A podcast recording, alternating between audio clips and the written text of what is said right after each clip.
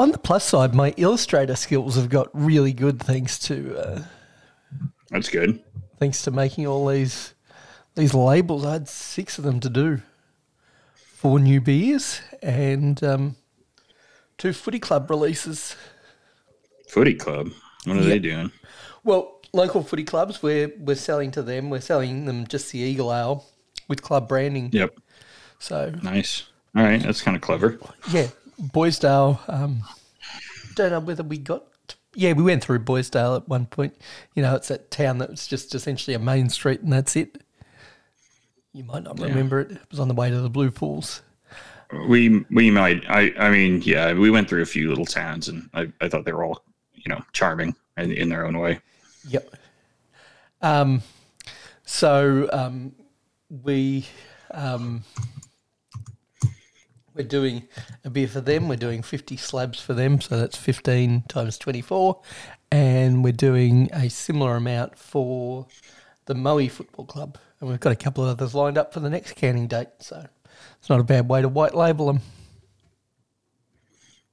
Look at my bomb pastrami sandwich I had on Sunday. That thing fucking rock. Where am I looking in the dock? It's in the dock. Yeah. In the dock.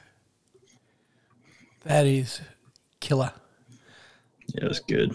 Is really killer.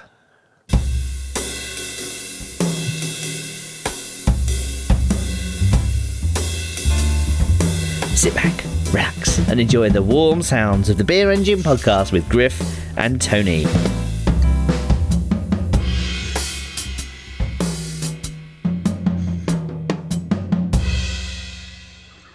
Hey, what's up, everyone? It's Griff. It's another episode of the Beer Engine Podcast. Back to back weeks. My God. We only did it like 75 weeks in a row, and now getting two weeks in a row is a damn achievement. Um, but hey, we're doing better than some podcasts, am I right, Tony? I think we're I think we're way ahead of maybe some other podcasts from Las Vegas, eh? Yeah, yeah, we're doing better than 500 by midnight, that's for sure. I, in Las Vegas. I said in Oh. Las Vegas. In Las Vegas. Not Minnesota. We're not in Minnesota. Uh, well. I am in Australia and I'm I'm on every one of those shows, even the Brian Solo shows. I'm there to record. It'd be funny if you were on 500 by midnight too, and we didn't know this. Some sort of long, long, long, long con. Um, how many episodes are they on now? Are they still? Are they still at it? I have no idea. That was that was a big pull from me. Um, I think they're still going, but I I'm not really sure. 900. They just recorded. They just released episode 909. Tony. Man, So I mean, they've passed. They, they've bar- they maybe barely passed Brian at this point. no, I think the original show made it to over 900. So the, you did okay. yeah, I'm I'm not sure whether they have passed us yet.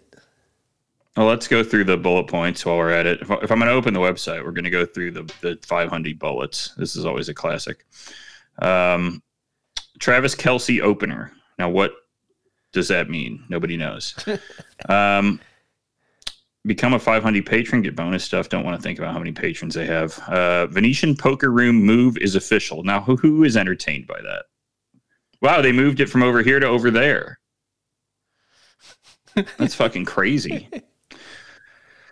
Uh, Ga- Game of Thrones Dragons update. Bruno adds dates. I'm guessing they mean Bruno, Bruno Mars. Yeah, Gaga return likely. Okay, so Lady Gaga will come back. Kelly saw Lady Gaga here. She said very good. Um, Terry Fator. The latest Terry Fator news Who's is Terry included in this show. Terry Fator. Oh, you don't know who that is? I'm sure. I'm sure Brian would tell you all about him. Um, he is a uh, he's a Jeff Dunham type puppet uh, uh, puppet guy, but he he he won America's Got Talent. Um, and he was at the Mirage, I think, but I do believe he is now at the New York, New York, and I think he may be getting downsized even to the Luxor. Um, uh, and then everything else he says uh, is unintelligible. So um, I don't know. I don't know what the rest. I, I- not here. look, I'm just looking through some. Well, here's one. Nacho Daddy moves. Oh shit! They moved Nacho Daddy. This is so fucked. Um, I, I don't know what's going on with this, but thank God I never got into this. Uh, I could have been a totally different person, Tony, Yep. if I had if I had been looking for Vegas podcasts in 2009 and and said, "Eh, I think I'll go with this five hundy. Who knows what I would be now? You know, it's hard to think about. It is. Maybe either more industrious, less industrious. Hard to tell. Um, but either way, I think worse. Uh, I, I didn't check what they're getting on their Patreon. Um, now I now I do know we've been earning buku bucks uh, via our uh, trip trip fund for Tony to bring Tony back to the states uh, for uh, Beer Engine PodCon, of course, this fall. Uh, so you know we're we're in the black at least. We're up we're you know we're up over three three digits, um, and I, I'm sure that we're blowing 500 out of the water. And Tony, being in the black and having three digits, it almost makes me wonder: Are we currently based purely on technicality, uh, potentially more um, wealthy than Alex Jones and Donald Trump, who I believe are t- technically um, very much in the red? I'm glad you said technically, because are we more solvent than them? Probably in both cases. Yeah, Are we richer than them? Absolutely no way. That is not at all possible. How, you may ask? Well, when Alex Jones has, I think, monthly running costs in his personal life of, I think it's around $50,000 a month, we're not Damn. as rich as Alex Jones, even though he is a bankrupt. This is fifty thousand dollars. Yes. God. This is the warped system that we live in in the West. It's not unique to America. There are so many people that have been declared bankrupt that can somehow manage to um, work their way, um, work the system, not work their way, work the system and continue to main, maintain a lifestyle, yet Yeah. are bankrupts. You look at Trump's first bankruptcy. That was a guy that um, he he basically didn't change anything. Maybe he took a few less private jet flights, but that was about Sure. it. Um, Alex Jones, I don't think it's changed anything. It has made his life an inconvenience. I will tell you, he's missing a lot of shows to deal with this bankruptcy and all the hearings around it, uh, and that Damn. that's a positive. Sure. But, sure. Yeah. I guess it's a positive. Whatever. Yep. Yeah, but the, these are things that are on paper. You more than anybody understand that what goes down on paper doesn't necessarily mean it has real world implications. No, of course, Trump isn't giving up the jet. None of that shit. It's all made up. But um, the uh, the the Simpsons really gave us a, f- a false uh, view of what bankruptcy is like. You remember the episode where, where Krusty uh, Yes. gets all his assets seized by the IRS or whatever?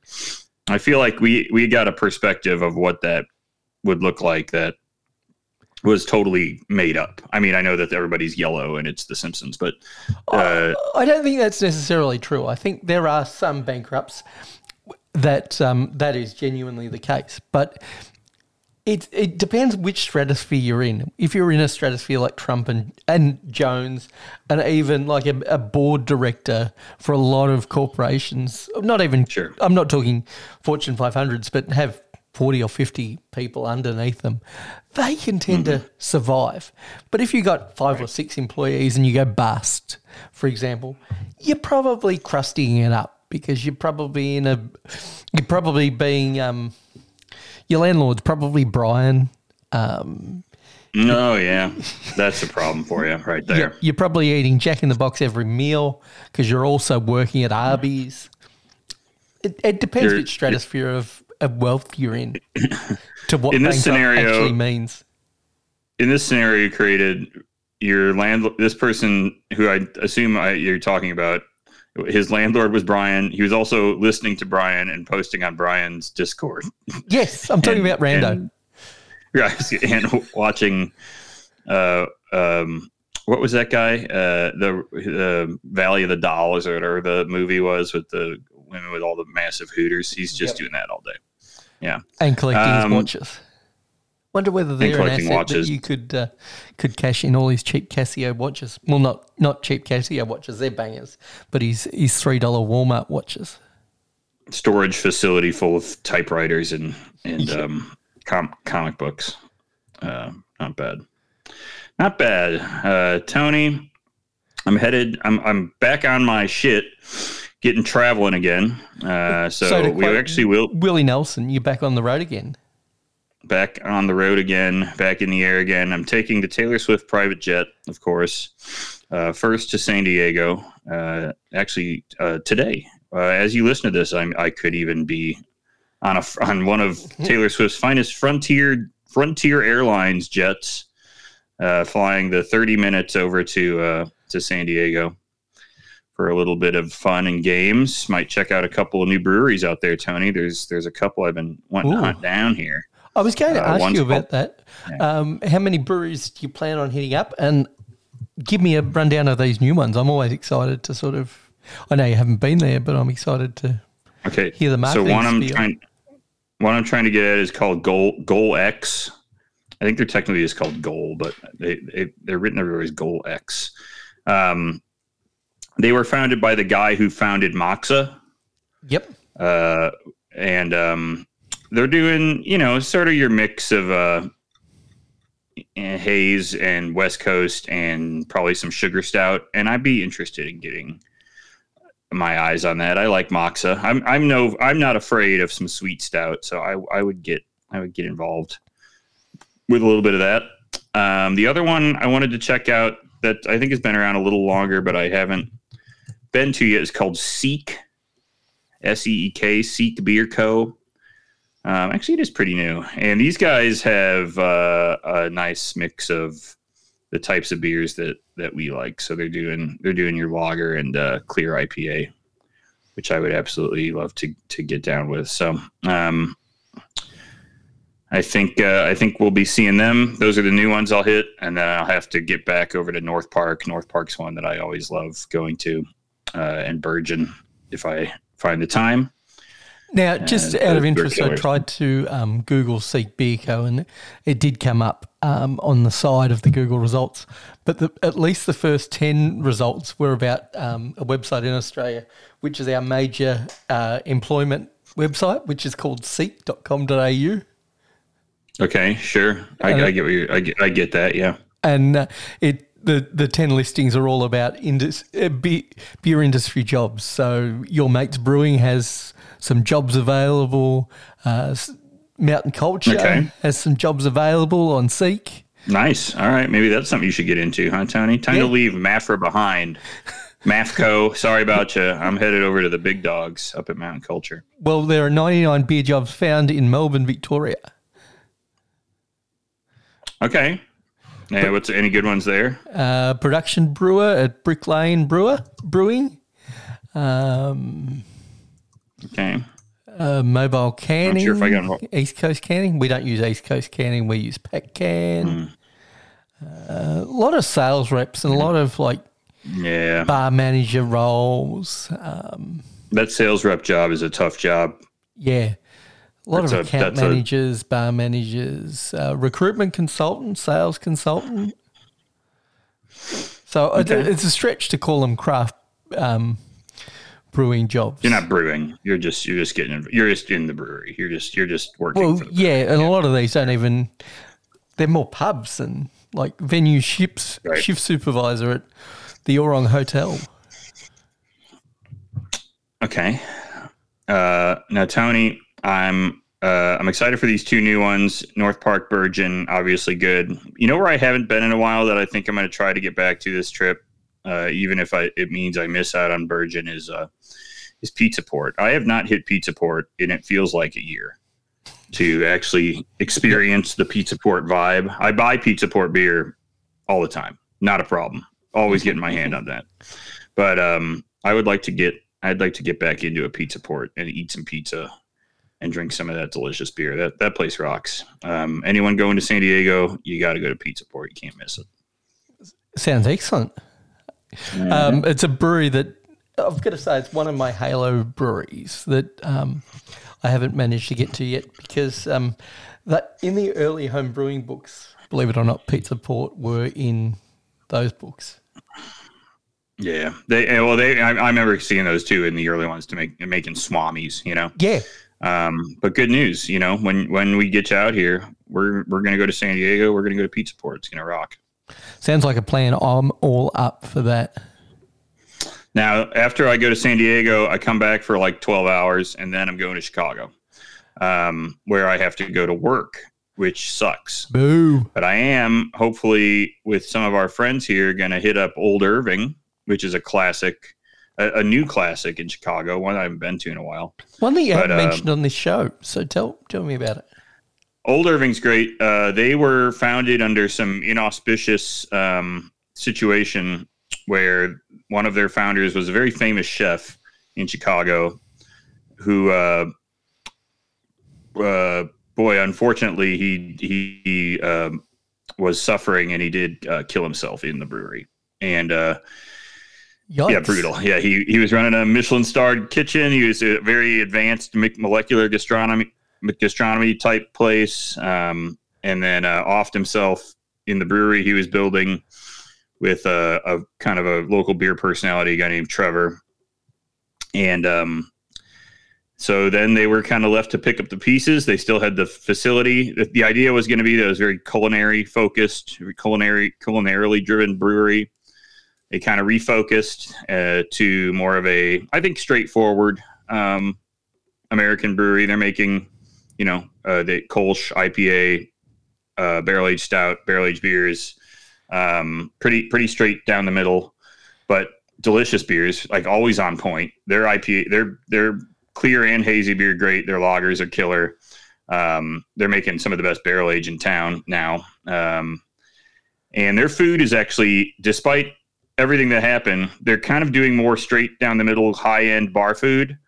Um, but it fucking rocks. they have some of the best beer food, like brewery food in the um, in the whole city. So uh, and also, they're conveniently located about 10 minutes from O'Hare, which is awesome. So uh, I'm excited to go back. I haven't been there in a while, but their food rocks. Um, really good place. But yeah, had a weird, it was a tough start for those guys. I felt we, everybody was really feeling for those guys. It was tough. And then once they got going, they, um, they took off. They got going. They, they've been really good since. So um, old, yeah, Old Irving is an interesting place. I, I recommend it if for those of you who are uh, finding your way to Chicago anytime soon. But yeah, so I'm going to hit them.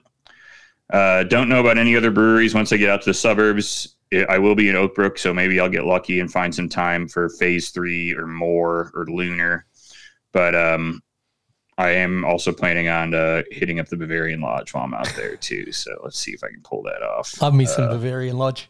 Now, yeah. Um, are you picking up any beers that have been mm-hmm. kept for you? And if so, what what's a highlight out of that lot? Because I know there'll be more than one beer that you'll be picking up. No, I got my the VSOR select. Oh, VSOR selection, and then he dropped people. Um, just hold with us, hold tight. This is going smoother than the TAI recording. Trust me.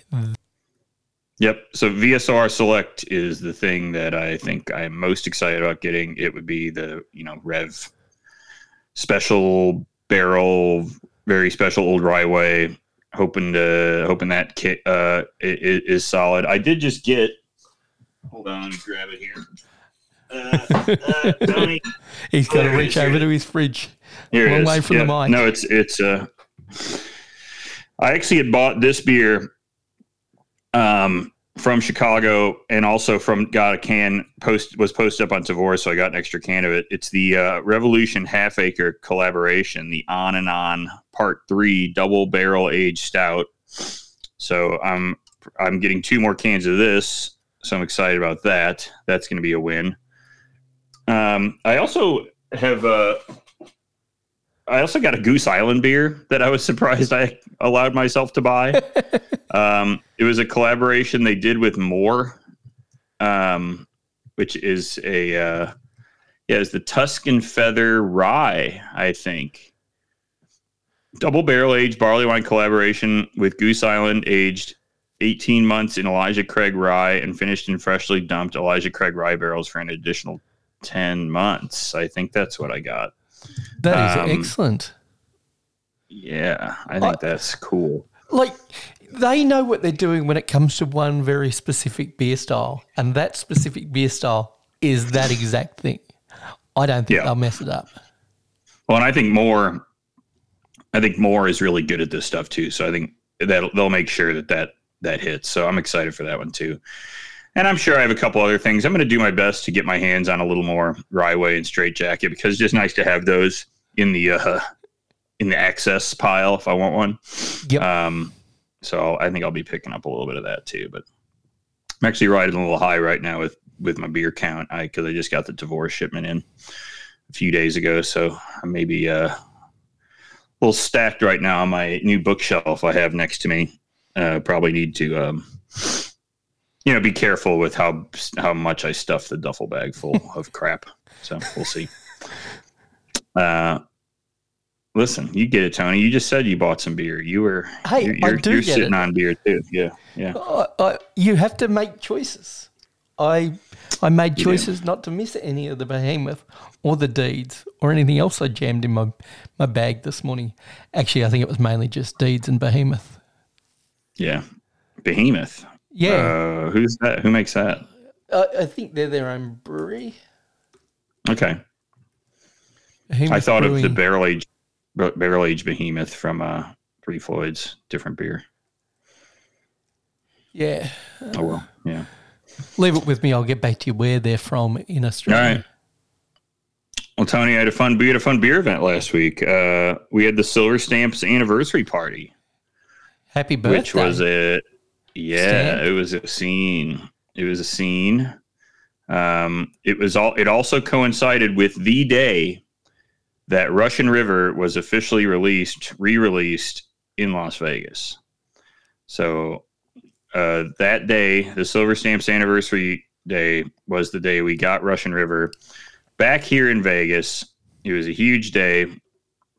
Uh they had it. So Silver Stamp had Pliny on draft, and this draft list. I mean, I thought this draft list was just flat out bonkers. I don't know if you looked through it at all, Tony, but no, I haven't. um, I will uh, listen. I'm not going to recite it to you, but I'll read off some of the Just give me the highlights. some of the. Hi- I'll give you the highlights. Don't worry. Uh, let's pull it up here. Um, so we had uh, a wooden cask full of uh, Hel- uh, Hellas from o- uh, OEC in Connecticut. We had De La uh, Taras Boulba. If you've ever had that, this the light Belgian pale from De La De La Senne. Uh, we had beers from Celador, uh, which is a sour uh, farmhouse brewery out in California. We had uh, Modern Times Mega Devil's Teeth with coconut, Imperial Stout aged in bourbon barrels with coconut. You know, I was into that. Uh, we had Westmalle Double. We had Ooh. Pliny the Elder on draft, kegged two days before.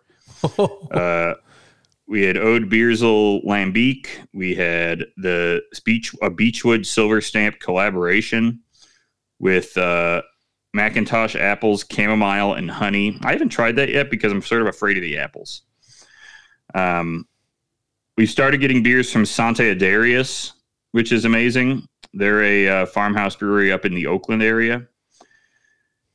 We had Monk's Cafe uh, from uh, uh, direct from Belgium. That that's made for a place in um, in Philadelphia. Funny enough, uh, and then we had uh, oh Smog City Bourbon OE, which is a, a really great barley wine. Just a ton of great shit. Uh, we had si- uh, five different special pickled eggs for the event. Hell yeah, that's and what was your favorite pickled egg?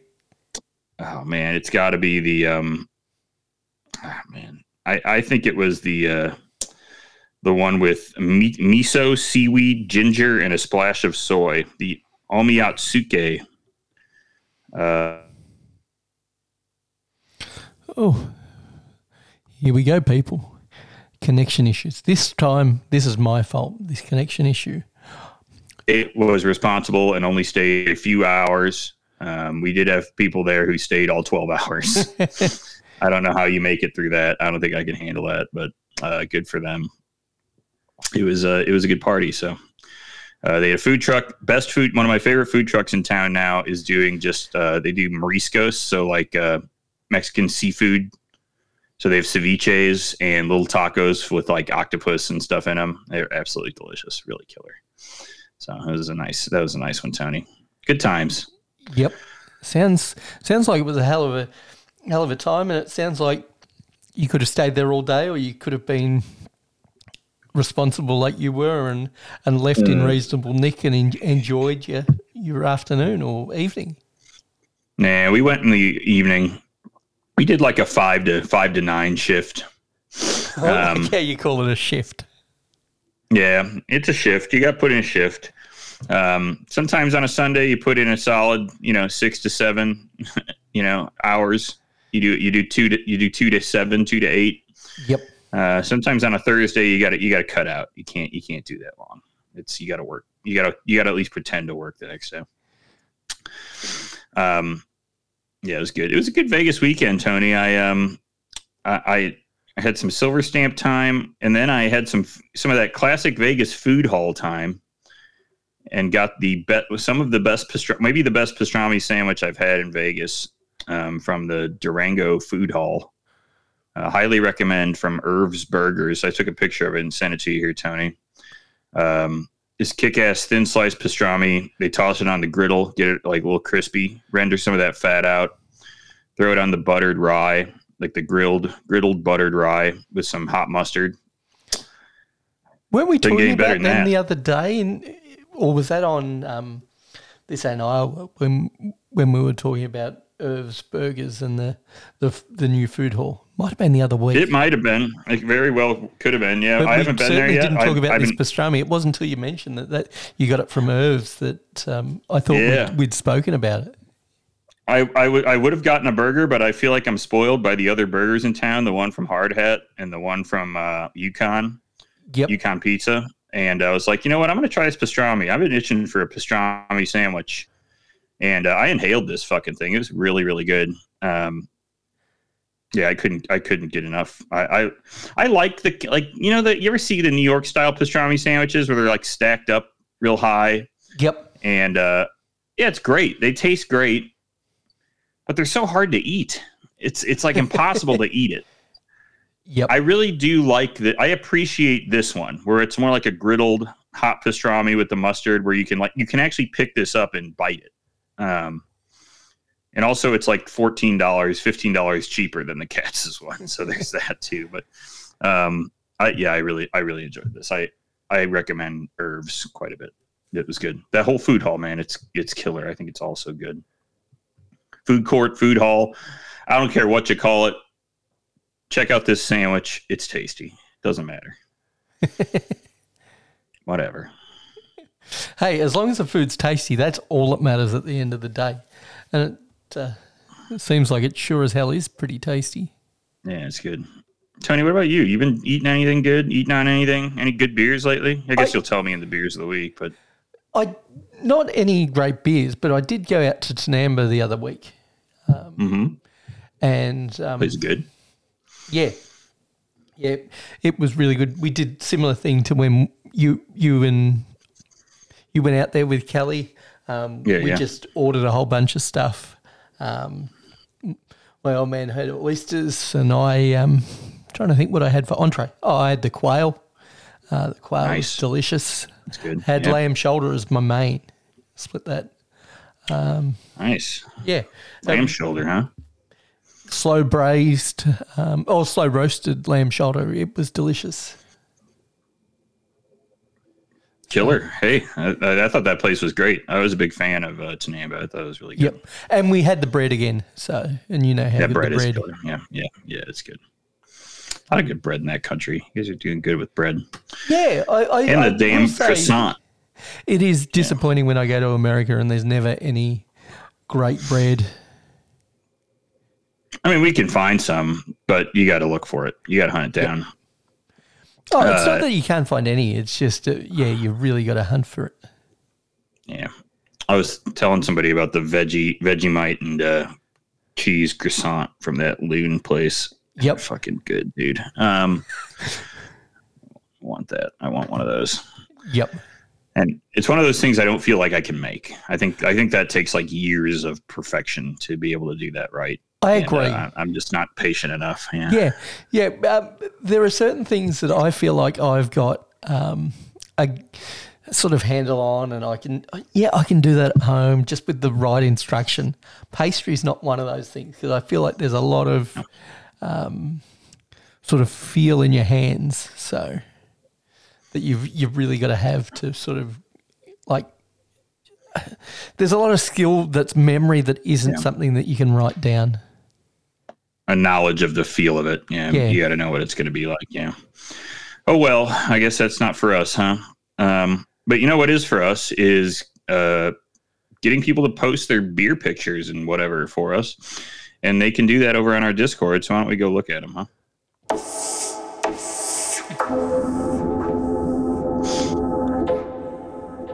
All right, thanks to everybody for posting in the Discord this week. If you want to post in the Discord, you can. Just go to our website, uh,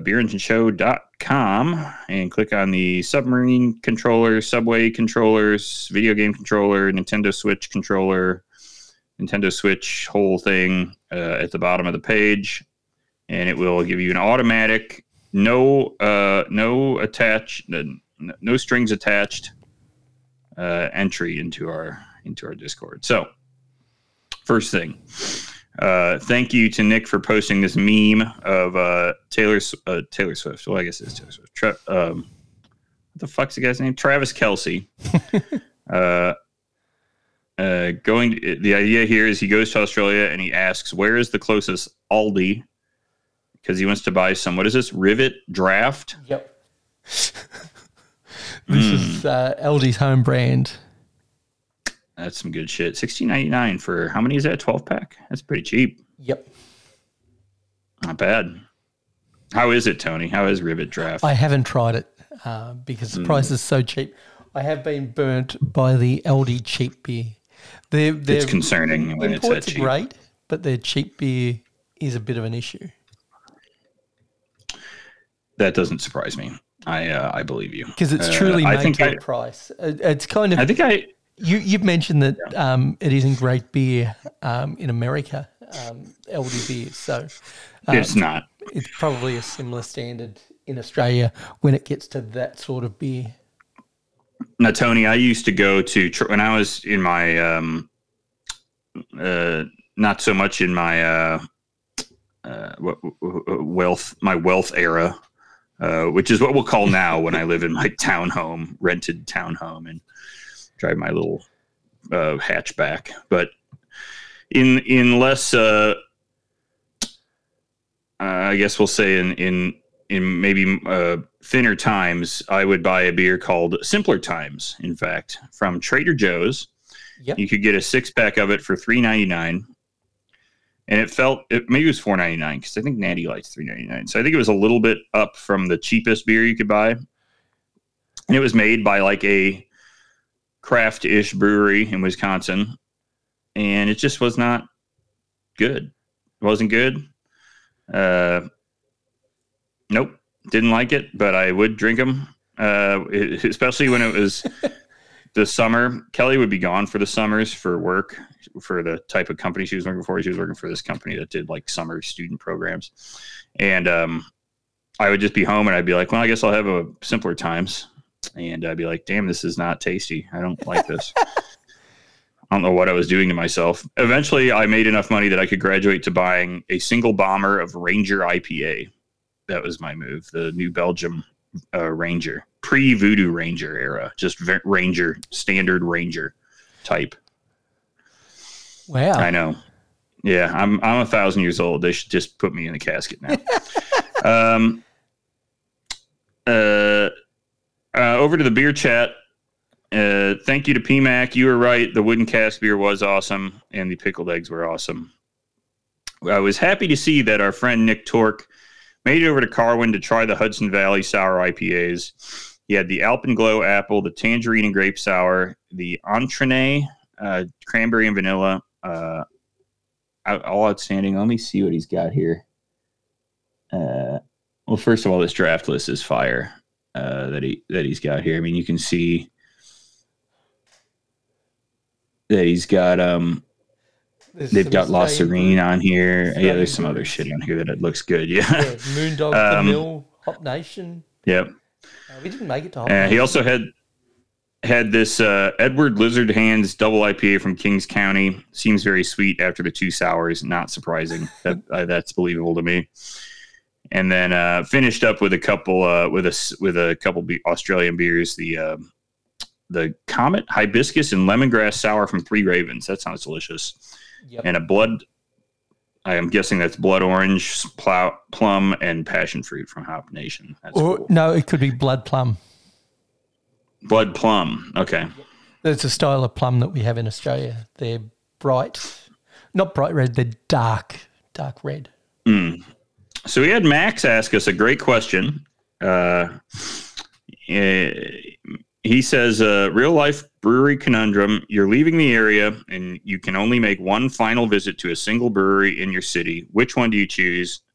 For him, the easy choice was Human Robot, which puts out some of the best lager on the planet. Had the Bergenstrasse, a mildly sweet, bodied up Franconian lager, Ritual Herbs, one of their excellent pilsners, and a Munich Dunkel, which drank like a liquid slice of pumpernickel. Don't think we're going to find beer like this in Savannah. Uh, it might be true. Good, good lager breweries like this are hard to dig up. Uh, wishing Max all the best on his move. But Tony, if you were getting uh, forced out of your city, what brewery would you go to? I'm going to go with uh, Mafco.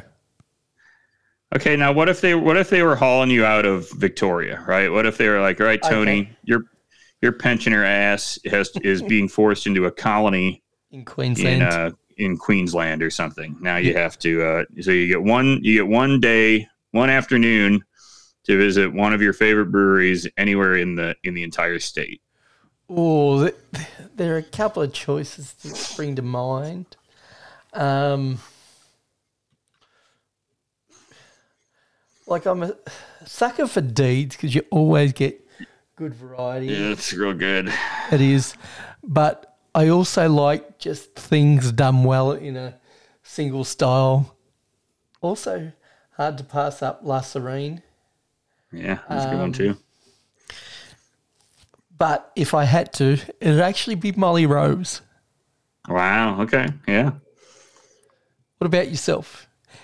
Uh, not so much in, in, in Vegas. Let's go back to Chicago because I know you get back there occasionally. But if you had to make that decision around your time in Chicago, what is it and what would it have been?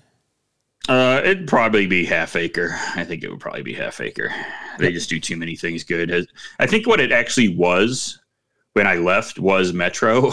I think Metro was maybe the last brewery I went to. Yep. Um, but I think at this point it would probably be half acre. Um, and if it were Vegas, it would probably be Craft House. And I'm not even sure I would bother going to a brewery. If I were my last, I'd just go to Stamp. I don't, I don't know, whatever. um, I'd just skip it. Now, uh, uh, Tony, I, I posted this up from that I saw yesterday. I decided not to. Well, I don't have any more news on this, but I saw that mountain culture and wildflower. Oh, there's going to be a mountain culture and wildflower rustic lager program. That sounds excellent, knowing both Now that's exciting, isn't that? Yeah, I think that's going to be cool. I actually think that's an area where wildflower could excel. We, we spoke that, um, at least in a beer festival setting, their their beer somewhat failed Yep. to live up to the, the the praise that it had been given. But I really think they're a brewery that um, could absolutely dominate a space like that.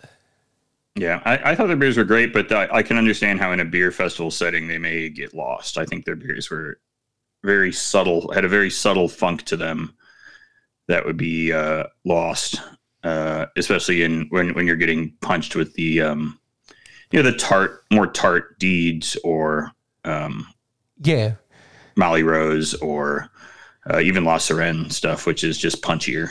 Yeah, Um, yeah. Uh, Yep. And I'm just trying to think of the other breweries that blew us away. There, there was some really, really punchy stuff.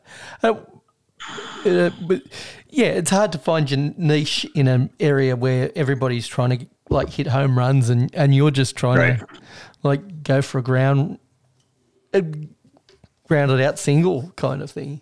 Be Ricky I think I think yeah, Wildflower was um, doing like sort of rustic saison, which is a very difficult thing to get a foothold on, but yes. tasted great.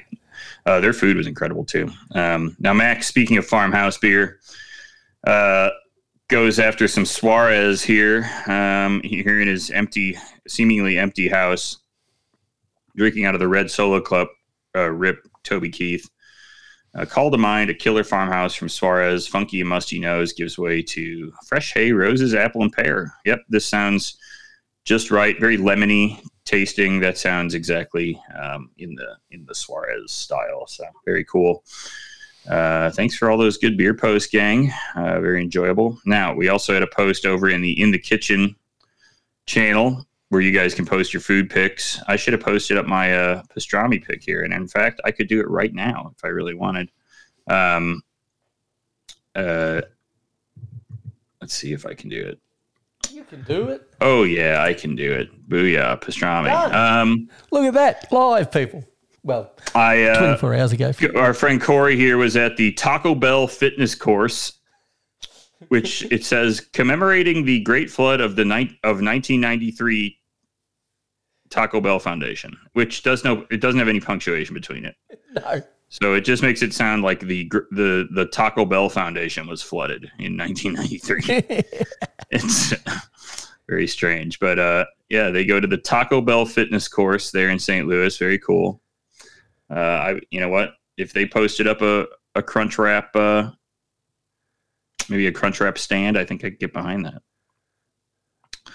Uh, have you seen some of the new Taco Bell items, Tony?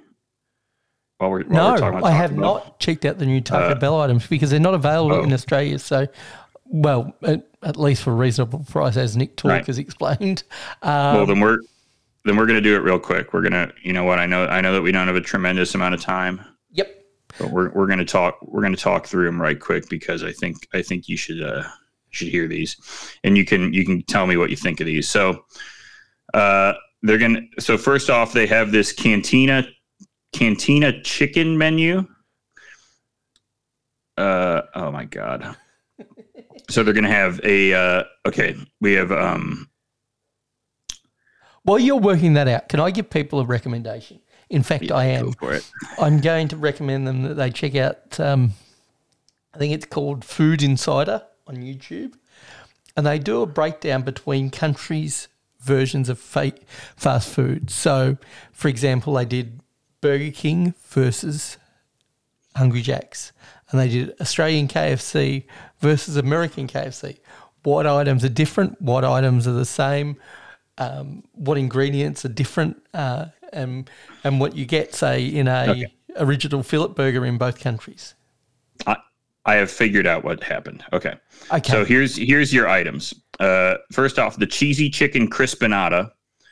Uh, it is a uh, marinated chicken, slow cooked with garlic, tomato, and onion, combined with a blend of Monterey pepper jack, cheddar, and mozzarella cheeses inside a crispy Taco Bell pastry dough.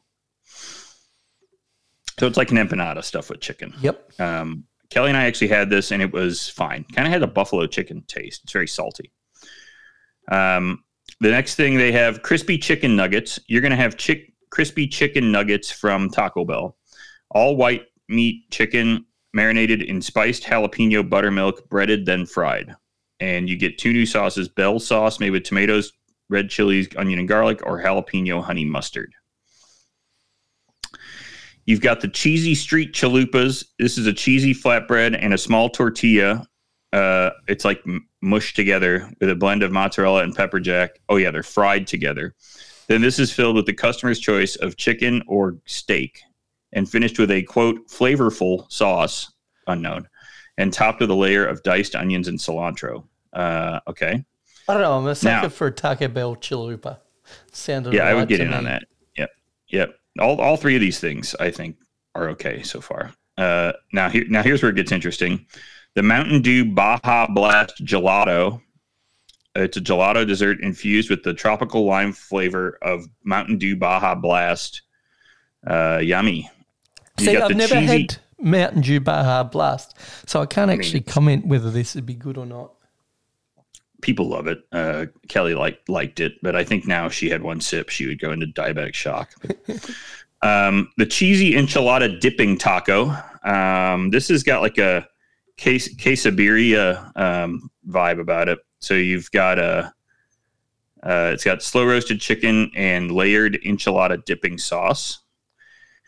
You've got dulce dulce de leche cinnabon delights. So you got little cinnabon, little ball thing like donuts, um, with dulce de leche in them.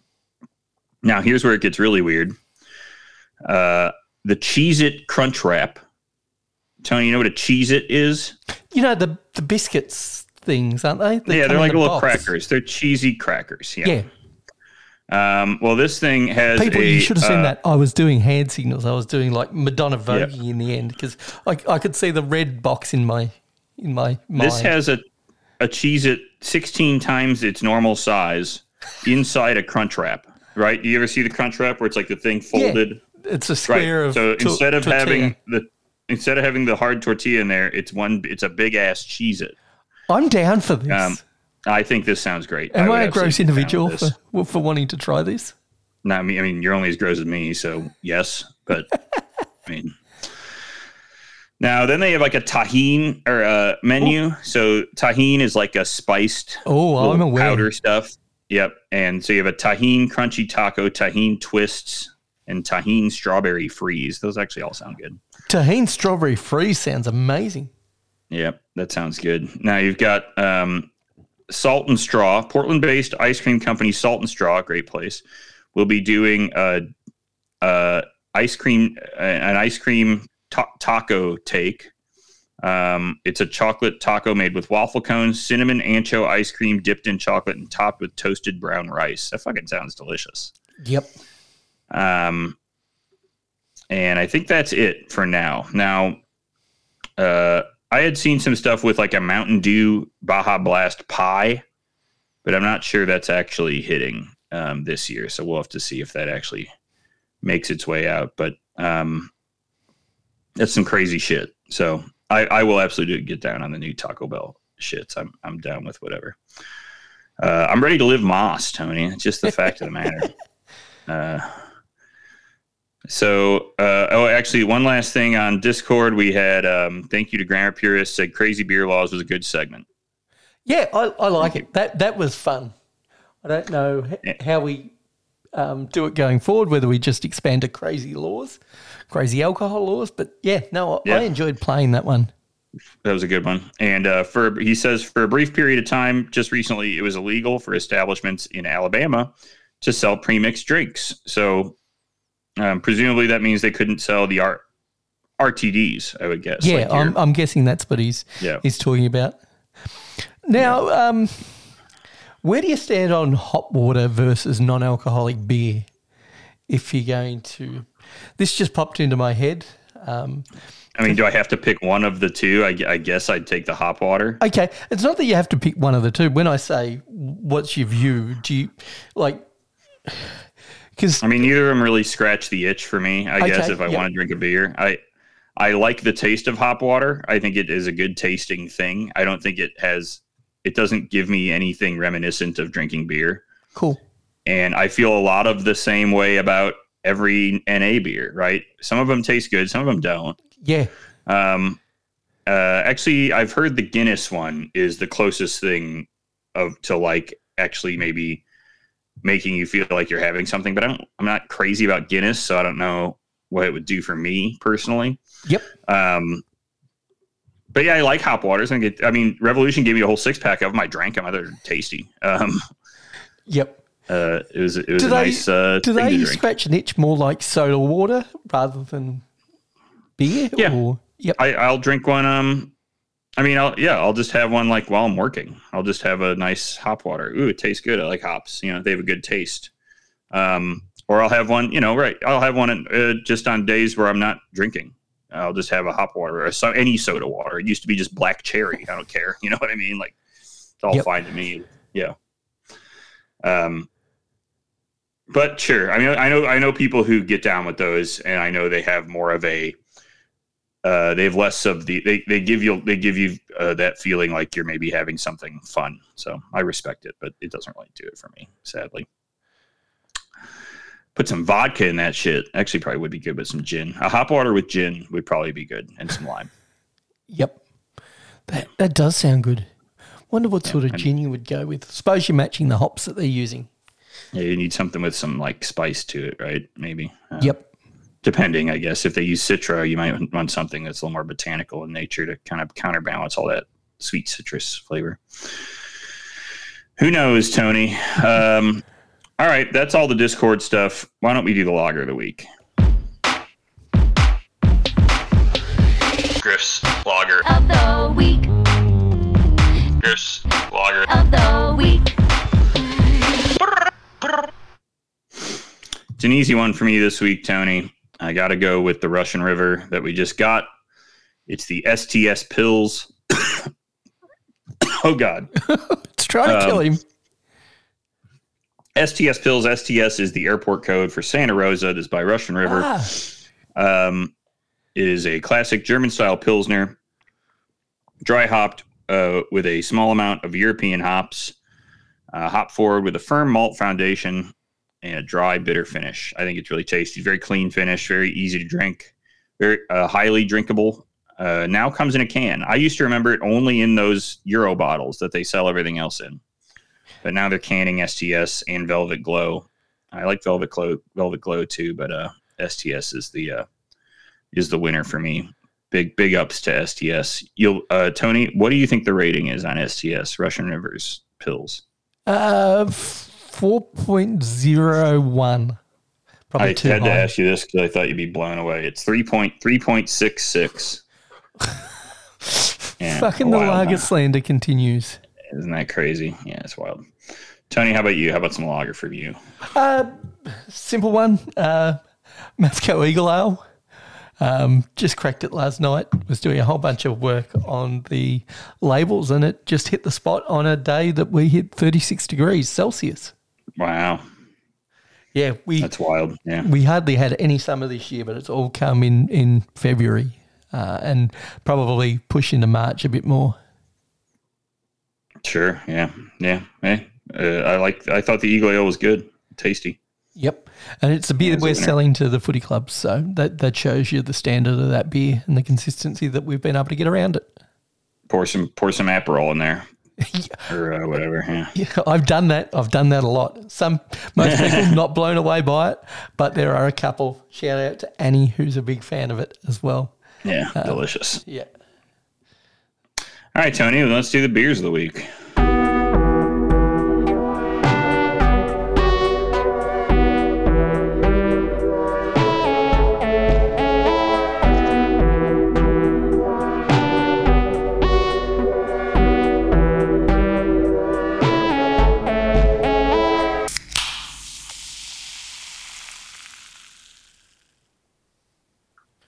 Griff. All right, Tony, what you got? Oh, you want me to go first? Yeah, I'll let you go first.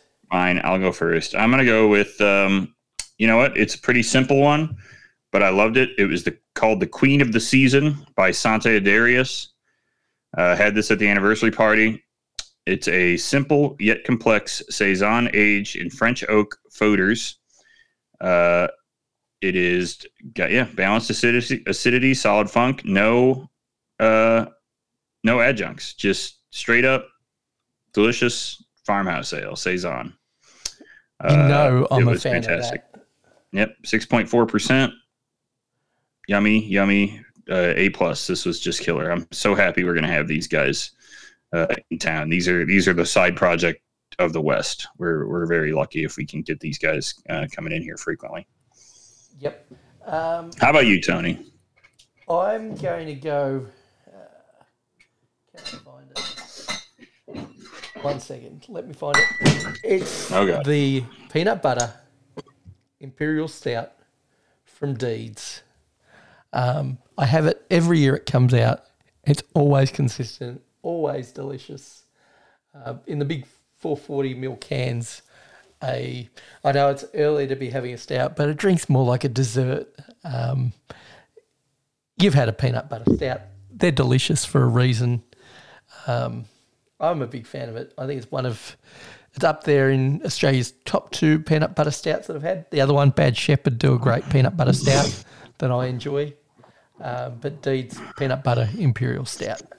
Now, so- sometimes the peanut butter doesn't always hit for me. Um, I get uh, sometimes it really works and they nail it. Sometimes it tastes too powdery. I get all that PB2 taste. I get the powder flavor. I kind somehow. of enjoy that weirdness though, but that's just me. Yeah, that's all right. That's all right. Um, I I would absolutely get down on a Deeds peanut butter stout. You wouldn't have to tell me twice. So, sounds excellent.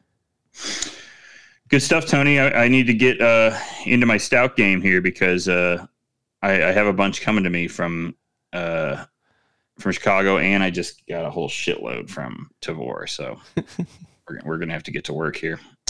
Uh, that said, I think now it is time to jump into hyper beer nerd dork shit news. Hyper Beer Nerd Dork Shit News. All right, I, I got some stuff here. This this was sort of interesting to me. Uh, so this is from Good Beer Hunting, uh, which I'm always kind of lukewarm on, but uh, this is called Lost Dog. Lagunitas tries to find itself after leadership turnover and sales slumps. So, uh, what this article goes through, it's a good one to read through, is uh, that their their flagship IPA is one of the best selling, if not the best selling, draft brand of the style. It's one of the best in retail, um, but they have been down quite a bit. Uh, down 11% in chain, down 15% with a little something something, and um, their production volumes are dropping. All this stuff. They've got some new sales directors. They're dealing with some culture problems. All this stuff. But uh, why did I think this is interesting? Well, within this article, and I got to find the specific uh, chunk here is, uh, well, they talk about how Lagunitas has sort of uh, floundered a bit from its uh, core. Yep. So they've they need to get back and focus on all right let's get the flagships out the door we got to be selling we got to sell ipa we got to sell um, a little something something we got to sell we got to move the classics Yeah, because that's what that brewery was was made on. They weren't a brewery that you bought um, limited editions. You bought brown sugar. You bought little something something. Um, you you bought the the staples that they had in their rotation, the big boys. right and uh, they talk about unforced errors here. So uh, they uh, launched this disorderly tea house hard tea brand with a $4 million in marketing uh, spend uh, and pulled it back to limited distribution lately because it didn't it didn't make enough moves. Um, they're going through a brand refresh now and i think they're just trying to focus kind of the the flagship ipa the flagship brands and get them get them moving again right Yep. uh, oh, they're also doing good on hop water too. So there's that. Now the problem with hop water is uh, it has 43% market share of hop water, but there's just not that's not making the money that beer Yeah. makes. That's not turning. three That's percent of zero point one percent of the market is still zero zero zero Right, right, right, 0.43 right, of a right, market. Yeah, yeah, yeah.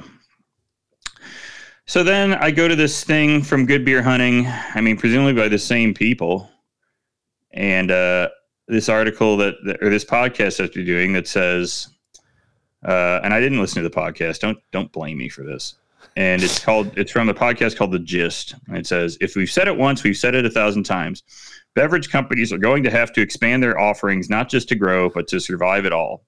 In this episode of The Gist, Sightlines reporter Kate Bernat joins me, Beth Demmon, to take a big look at 2023 and what the numbers mean for 2024 and why diversification is the word of the year. Now, hold on. We just looked at this story written Where- by written by her, written by the same lady, Kate Bernat. We have this brewery that seems to have spread itself too thin. They have made too many products. They are having a hard time focusing on all these different products. They can't sell them all. Um, they don't have the sales um, capability to move all this different product. How can we be in both sides of this, right? And I'm not saying I'm not even saying that I'm not just calling this person out. She's she's very good. Kate Bernat's one of the best beer writers in the country. Um, I don't think necessarily those two things are totally um, disparate, right? I think that it's very difficult for small beverage companies, for smaller beer companies. I think there's another route to this, right? You want to be a big company and you're going to have a lot of product, fine, whatever.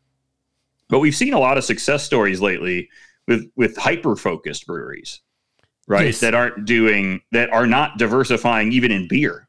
They're making sort of their type of beer.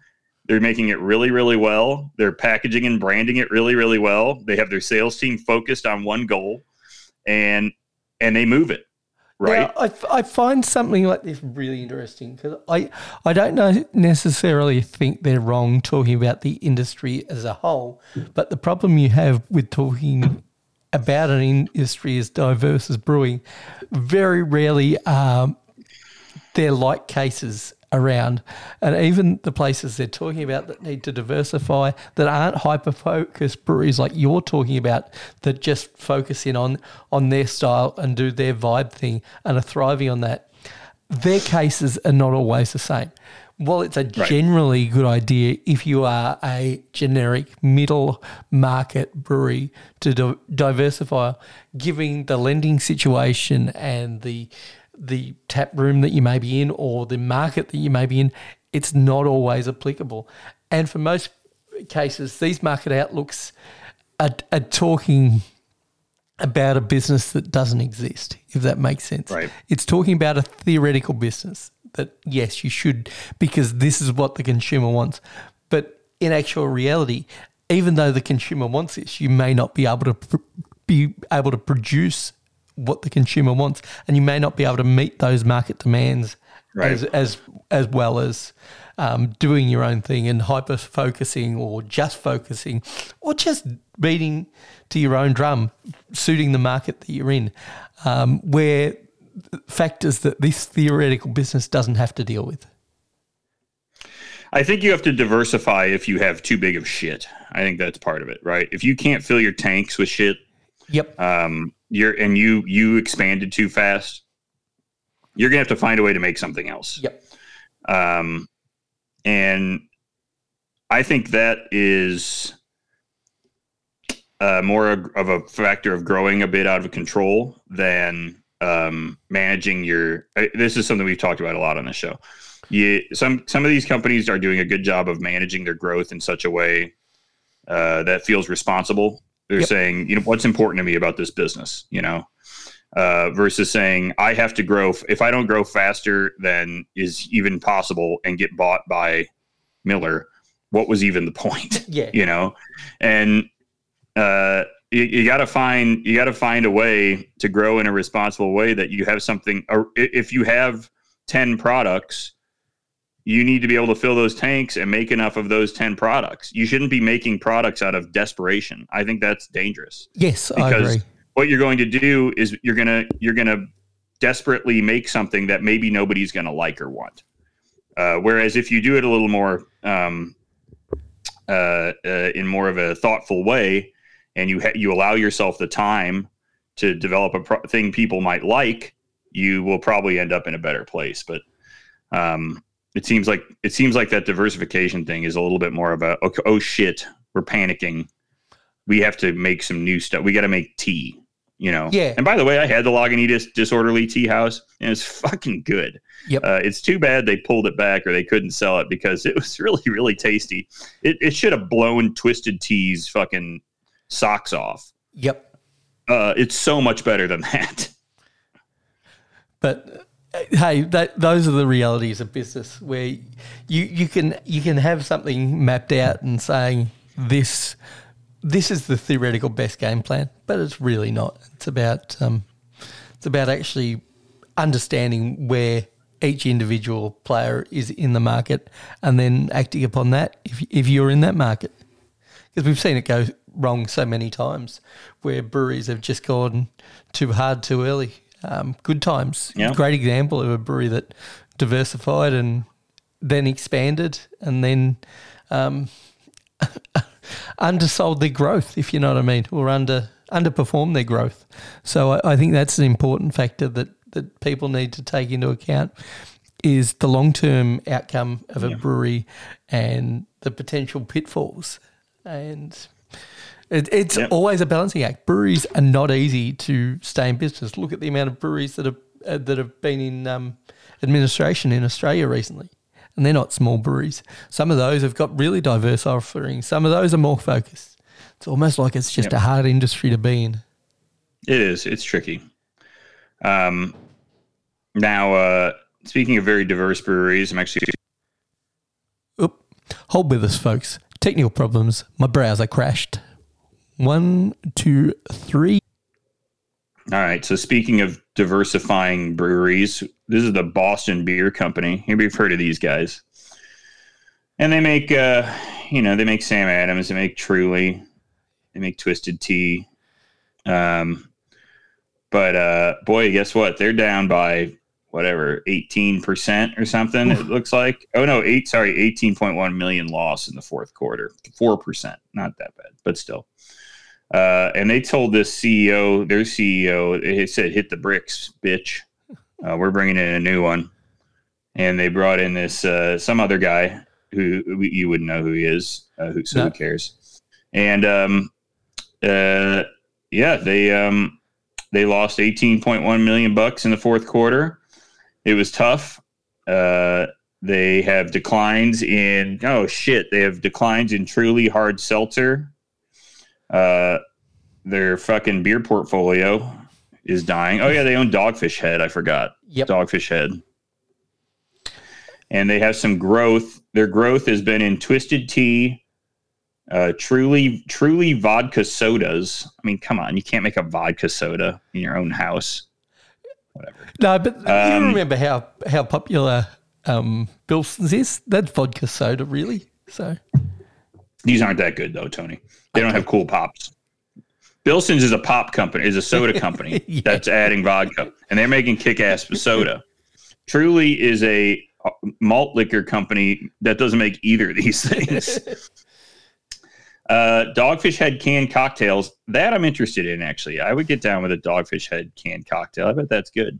Yep. And they're growing in the Sam Adams non-alcoholic offerings. I don't know about that. Okay, fine. Um, so they gave Truly a refresh. Now I remember. Now Truly, I, I believe one year one of the Trulies did win the seltzer bracket. Yes. Some kind of pi- pineapple Truly or something or other. yep. Um, now, uh, they talk about their new CEO, and that's it. And then I don't care. But this is uh, sort of a- an interesting thing. I, I don't know if this is a company that feels like to me they will never get it back. Almost right. Yep. It feels like they need to, and this never happens in the U.S. By the way, Tony. No one ever does this. No one ever says like, "Well, we were a two billion dollar company, and now we aren't." You know, now we're like a one billion dollar company, and maybe that's okay. you know, nobody ever does that. They, they, everybody will fucking uh, kill themselves and slaughter the whole business with the sole purpose of finding a way to be two billion dollars again. They will say, "Fuck making a billion dollars. I'll never do that. That sucked. I'm going. If I'm not making two billion dollars, I am useless." And that's what will ha- that my prediction is that these guys will do that. It might take 25 years for them to die off, but it'll happen. Or the or before that, they'll just get bought by some private equity and sucked for parts. Would Yep. be my guess. That's that. Uh, that's and that's sad to think about, right? Boston Beer Company, very influential beer company Yes. Uh, in a lot of ways, right? I would even say in the in like the seltzer and the RTD stuff, you know, they've done all that stuff, been ahead of the curve on a lot of that stuff. Um, but yeah, they're just they're this is this seems to me like uh oh, they're already dead. Um, I, I don't know. They just I just don't see any of these companies having the foresight to say like maybe we have to shift our mindset a little bit. There's just that never happens. It never ever happens. Yep. Yeah. So rip. I would say a uh, this, this uh, Boston Beer Company is suffering from the Wendy Williams disease or whatever, where they are uh, probably slowly and very uh, painfully to the people around them are going to just fall apart. That is a just- great reference. I'm Right, a big just- fan of that. they're just it's just going to melt down. It's it's going to be gone. So Yep. Uh, uh, if I'm wrong, if I'm lying, I'm dying. Uh, but I, I just don't. I don't like the. I don't like the chances, Tony. No, I, I, right. I'm, I'm with you there. I, Yeah. I do have that same fear that you do about Boston Beer Company. But by the same token, as influential as they are, there's nothing as iconic as, say, Sierra Nevada Pale. Like Boston Beer No. Company, what's their most famous beer? Uh, Boston Boston, Lager. Lager. It's, it's fine, Yeah. But it's. To it's- craft beer drinkers, there's nothing as iconic. They don't make anything as iconic as right pale ale. Uh, I, you could argue even um, Lagunitas IPA or Stone IPA or any number of um, kind of more old school beers are are more. Hey, hey, Dogfish Head 60 minute. That might be the most iconic beer they have at uh, fucking Sam Adams. Is is that one? Yep, I think you could be right there. I wouldn't be surprised, by the way, Tony, if in five or ten years we see Dogfish Head get bought up by the weed company that was buying all those breweries. Something Yeah. like that happens with them, Yep. right? They'll they'll sell that one off for the cash or something like that. I doubt they'd just let Dogfish Head drag down with them because they'll sell it off for parts. They'll, somebody will see some benefit in that one, and the weed the weed guys will buy it or something like Sweetwater or whatever it was.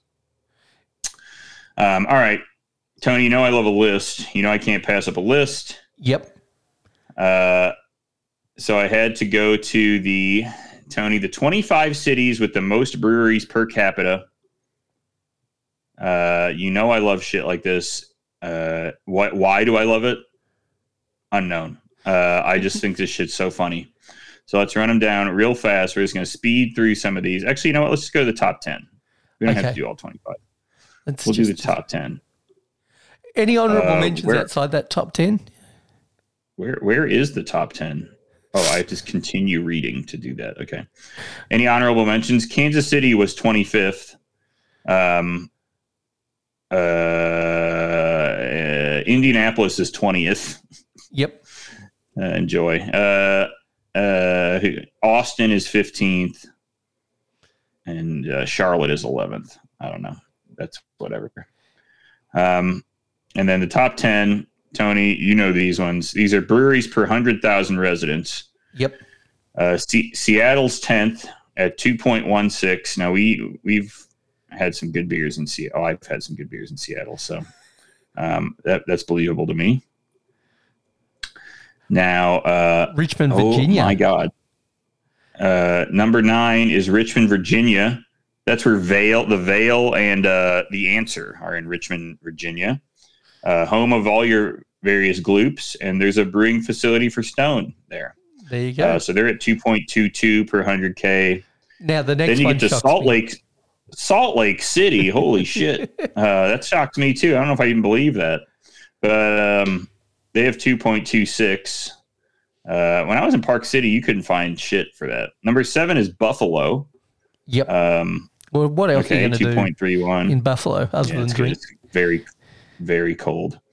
Number six is Pittsburgh, 2.34. Yep. Um, I, would- I would go to Pittsburgh. I think it sounds pretty nice. Uh, ooh, yeah, ad. Um, Add number to- five. Hey, I'm going here. Number five is San Diego, 2.52. That's a big jump Yep, um, that to. San Diego. They have a lot of beer there. But then we're starting to get into some rarefied air now. Here's some new ones here. Yep. Number four is Louisville. Uh, I can only name one brewery in Louisville, and that's Against the Grain. Um, but they're at 2.76. Number three is Milwaukee. Holy shit, they're up to 3.23, Tony. Uh, 3.23 breweries per 100,000 people. That's like every 30,000 people get their own brewery. That's pretty good That is. uh, in Milwaukee. Number two is Den- Denver. Denver, uh, 3.74. Denver's a great city for beer. and sure. for basketball teams. And then number one, Tony, it's Portland. Speaking of formerly great basketball teams, uh, 4.38 per 100,000 people uh, is true. Portland is a uh, got a shitload of breweries. It's it's very um, you can't you can't uh, uh, you can't uh, I don't know shake a stick, throw a stick I don't know without hitting a brewery. So There you go, Tony. That's the big ones. You know, I love a list. Can't get enough of that. Yep. Thank you to, uh, and congrats to Portland for yet another uh, huge dub in the world of brewing. Absolutely. Shitty mayor, but Chicago, not even in the top 25. not really surprising. Once you get into like big areas like Chicago, it's hard Yeah, the to city, service too crowds big, of, of yeah. 30,000 people hmm or even true. 100,000 They- people. Like, I wonder if Vegas is even in the top 100. yeah, it would be in the top 100 these days. Think so? What, Yeah, what's the maybe. metro population of Vegas? About 2.3 million, something like that. You'd have, what, 15 breweries? Yeah, maybe 15. Yeah. Yeah, it's under one. Yeah, we're, But yeah. yeah, you'd be in the top 100. Yeah, probably in the top 100. Yeah, okay. Not in the top 20, but No. All right, Tony. Let's uh let's start wrapping this thing up. Now, I have a game for us though. Uh uh this is just a regular old Untappd game. We haven't done one of these in a while. Regular old style type Untappd game. But uh I have a little twist to it. Not really, but uh just a little theme to it. Tony, I got this Tavour shipment and I realized I got some extremely old money, old school beers that we have not thought about in years and i wanted to see how they rate. And if you can uh, if you can take a gander at some of these beers uh, or if you even remember them existing uh, this is sort of a Untappd olden times edition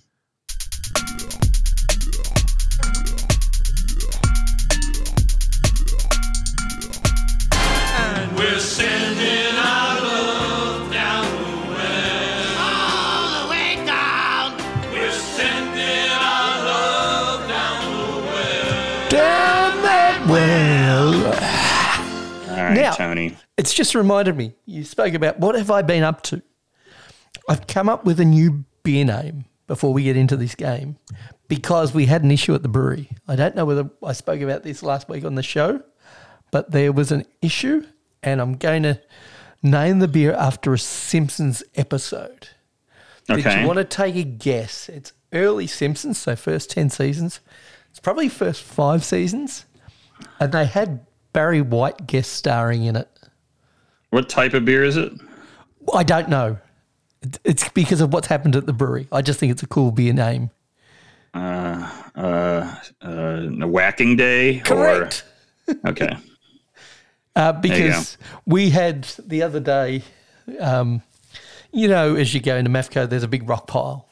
yep, yep that- a couple of them felt like but yeah, Um, well, they had six snakes come out of that rock pile the other day, and another three were found in the brewery itself. so god And Damn. uh, so, so Jimmy, the I swear, I thought I saw I saw a snake today in the wetlands, but not. We don't have the type and the count that you guys do. yeah, so Jimmy the brewer was getting around with a shovel, just whacking them with their heads. Nice, and you see some of those one of those batons or whatever. Yeah. Um. All right, Tony. I got three. I got three sort of old school breweries. Well, two old. I see two of these beers are from the same brewery, but these beers are a throwback. Um, in a couple of ways. This first one, I absolutely love this whole setup of it. That this beer, Tony, I'm going to show you this label. I think you'll, I think you'll really like it. I do. This is from, yep, this is from Hoppin' Frog. I don't know if you have any memory or knowledge of Hoppin' Frog. no, They're very um, kind of legendary in the high high octane beer game, high gravity beer game. Uh, they made some of the the good barrel aged beer in the Midwest, some old school stuff, and this is called Froggy Claus, uh, a take on Samichlaus, which is a Eisbock type beer, I believe.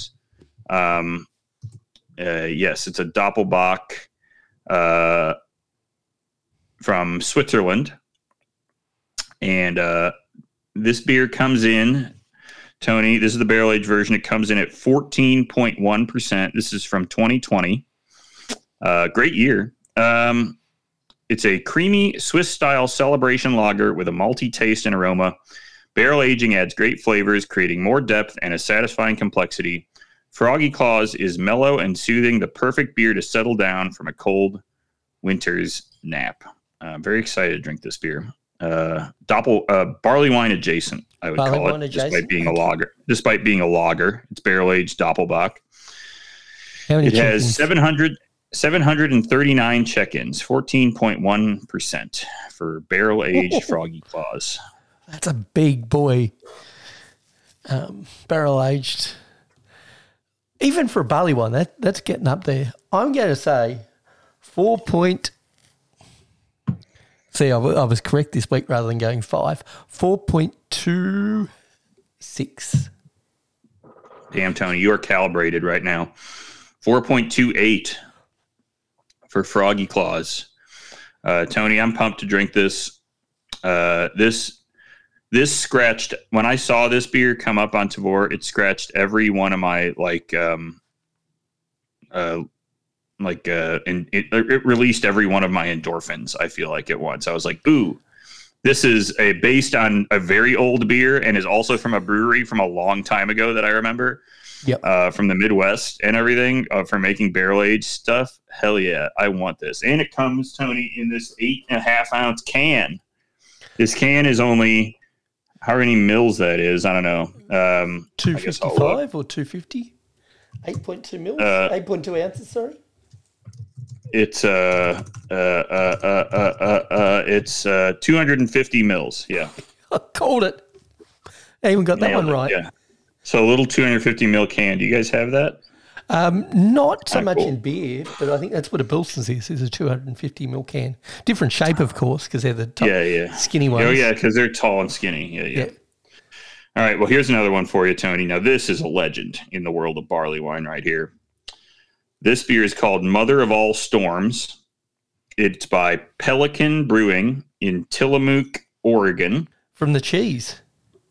From yeah, they have it is where the cheese is. Kelly and I tried to go there, and it was so crowded. You could it was like impossible. And, but the cheese is good. We can buy the cheese here and the ice cream. Um, this is also the home down the street, like around the corner. If you ever are in Tillamook, Oregon, and Lord willing, maybe you will. Uh, around the corner from Tillamook or from um sorry from Pelican is De Garde, this the very famous sour brewery. So uh, these two breweries are like hyper located next to each other. Anyways, Mother of Storm, Mother of All Storms is an English style barley wine aged in bourbon barrels. This is the 2023 edition. Uh, let me check out the. Uh, sorry, I should I should pull up the Untappd uh, All Storms uh, thing before I screw up here. There it is.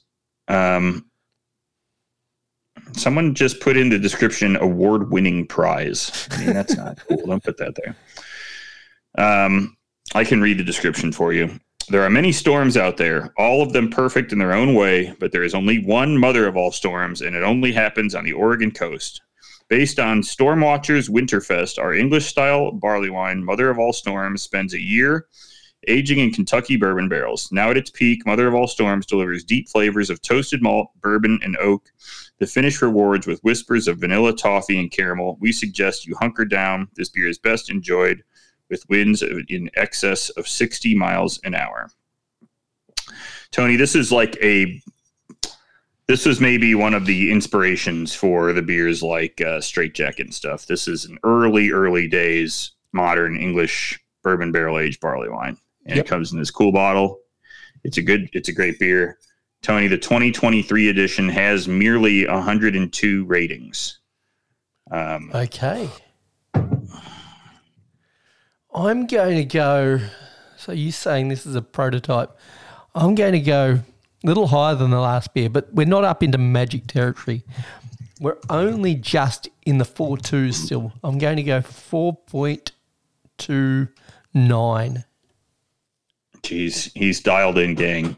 We can't mess this guy up. 4.31 for Mother of All Storms. He's been two hundredths off on the first two. Dude, I'm so pumped for these beers. I'm so happy we're getting these old beers on tour. It's so good. Um, all right, last one I got for you. Uh, ooh, this is also from Hoppin' Frog. Um, Hoppin' Frog is very funny to me because uh, they um, they make some really gross beer also, um, which I, I give them uh, some credit for. So this is Heaven Hill. but, Um, uh, they try shit. I, I give them that. They Yep. will try shit. They they made this Imperial Radler that um, was so good. It was like an eight percent Radler, and it was just like you you will die if you drink this. But then they were like, oh, we're gonna make a twelve percent Radler, and it stra- straight up fucking out like ethanol, like drinking gasoline. Um, just miserable to get involved with that stuff. But shout out to them. All right, so this is called Pentuple, a barrel aged Pentuple, aged in Heaven Hill bourbon barrels. Uh, this new beer, st- beer style, sorry, this new beer style is a Belgian style Pentuple. It's just like a triple that's somewhat hoppy, light in color, and has its signature fruity and complex char- character. But our Pentuple is supercharged for more flavor and ultimately more enjoyment. and then this version was then put in Heaven Hill barrels. This is a Belgian triple. Tony, except if you thought it was a Belgian triple, it will fool you by being 15.4%. I gathered that. Uh, this one actually only has 83 ratings. Uh, so this is a um, this is an old brewery that makes this type of crazy crap uh, with a new style. So only 83 ratings on this, 15.4 percent. Uh, Uh, aged in Heaven Hill barrels. Tony, what do you think? Do I go up or do I go down? That is the question that we have asked since time started. I'm going to say we go up. Be courageous. And we go up. We're creeping up. This is this is like a Joe Biden economy. Like the inflation doesn't kill you straight away, but it's going to get you. Just ask Alex Jones and Donald Trump. That's what got Sure. them. I'm going to go with 4.36. I don't know how you did it, Tony. You were a collective six hundredths off for the whole game. Four point three four for the barrel aged pentuple. Tony, I don't know about you, but I really am excited to drink these beers. Uh, Yes. I, I think these are going to be some some highlights from the Tavour box in the midst of all my uh, myriad uh, Horace mistakes and uh, various sugar errors I've made. Uh, these I think these are going to be some delightful delightful beers to drink. Yeah, uh, the, I can't wait to hear back your reports, and I'm guessing all of them will be more highly regarded than what they are on Untappd. I know you, and I know what you think about these beer styles. I think you're going to rate them above the mean. You, I'm five star in these. Yeah, I, I think the Froggy Claus is going to be a highlight for me. I'm very excited to open that up. So I think that's going to be a winner. All right, Tony, it's time to wrap it up. Why don't you tell everybody where they can find us, huh? They can find us on Untappd. Um, Griff AD is that man checking in all that sweet old school beerage. I'm St. Moz on Untappd. Uh, you can also send us a donation at uh, Ko-Fi. Um, is it Ko-Fi or Ko-Fi or? I think it's Kofi. I think it's supposed to be co- coffee. Oh, yep, like um, the former US ambassador. Gotcha. That's what it was named after. But I- not the drink. Kofi It's co- it's it's Kony for that. Remember that whole thing? Kony twenty Oh, Kony 2020. What, Oh. what- right? Yeah, whatever. 2012. was. Yeah, yeah, it's 2012. 2012. yeah, it's that. Yeah. So it's ko-fi.com forward slash beer engine podcast. You can send us an email, beerengineshow at gmail.com or Instagram. Uh, we are Beer Engine Pod on Instagram. Uh oh, his phone's going off. Yep. Oh no! I'll, I'll ring him back. Just All right. the sales manager from MAFCO. Oh, he's got to draw his labels. All right, gang. Lovely chatting with you. We will be off next week due to my uh, busy work travel schedule, but back the following week, of course, where I will recap all the delicious IPA and random crap I drank. Until next time, farewell, everybody. Bye.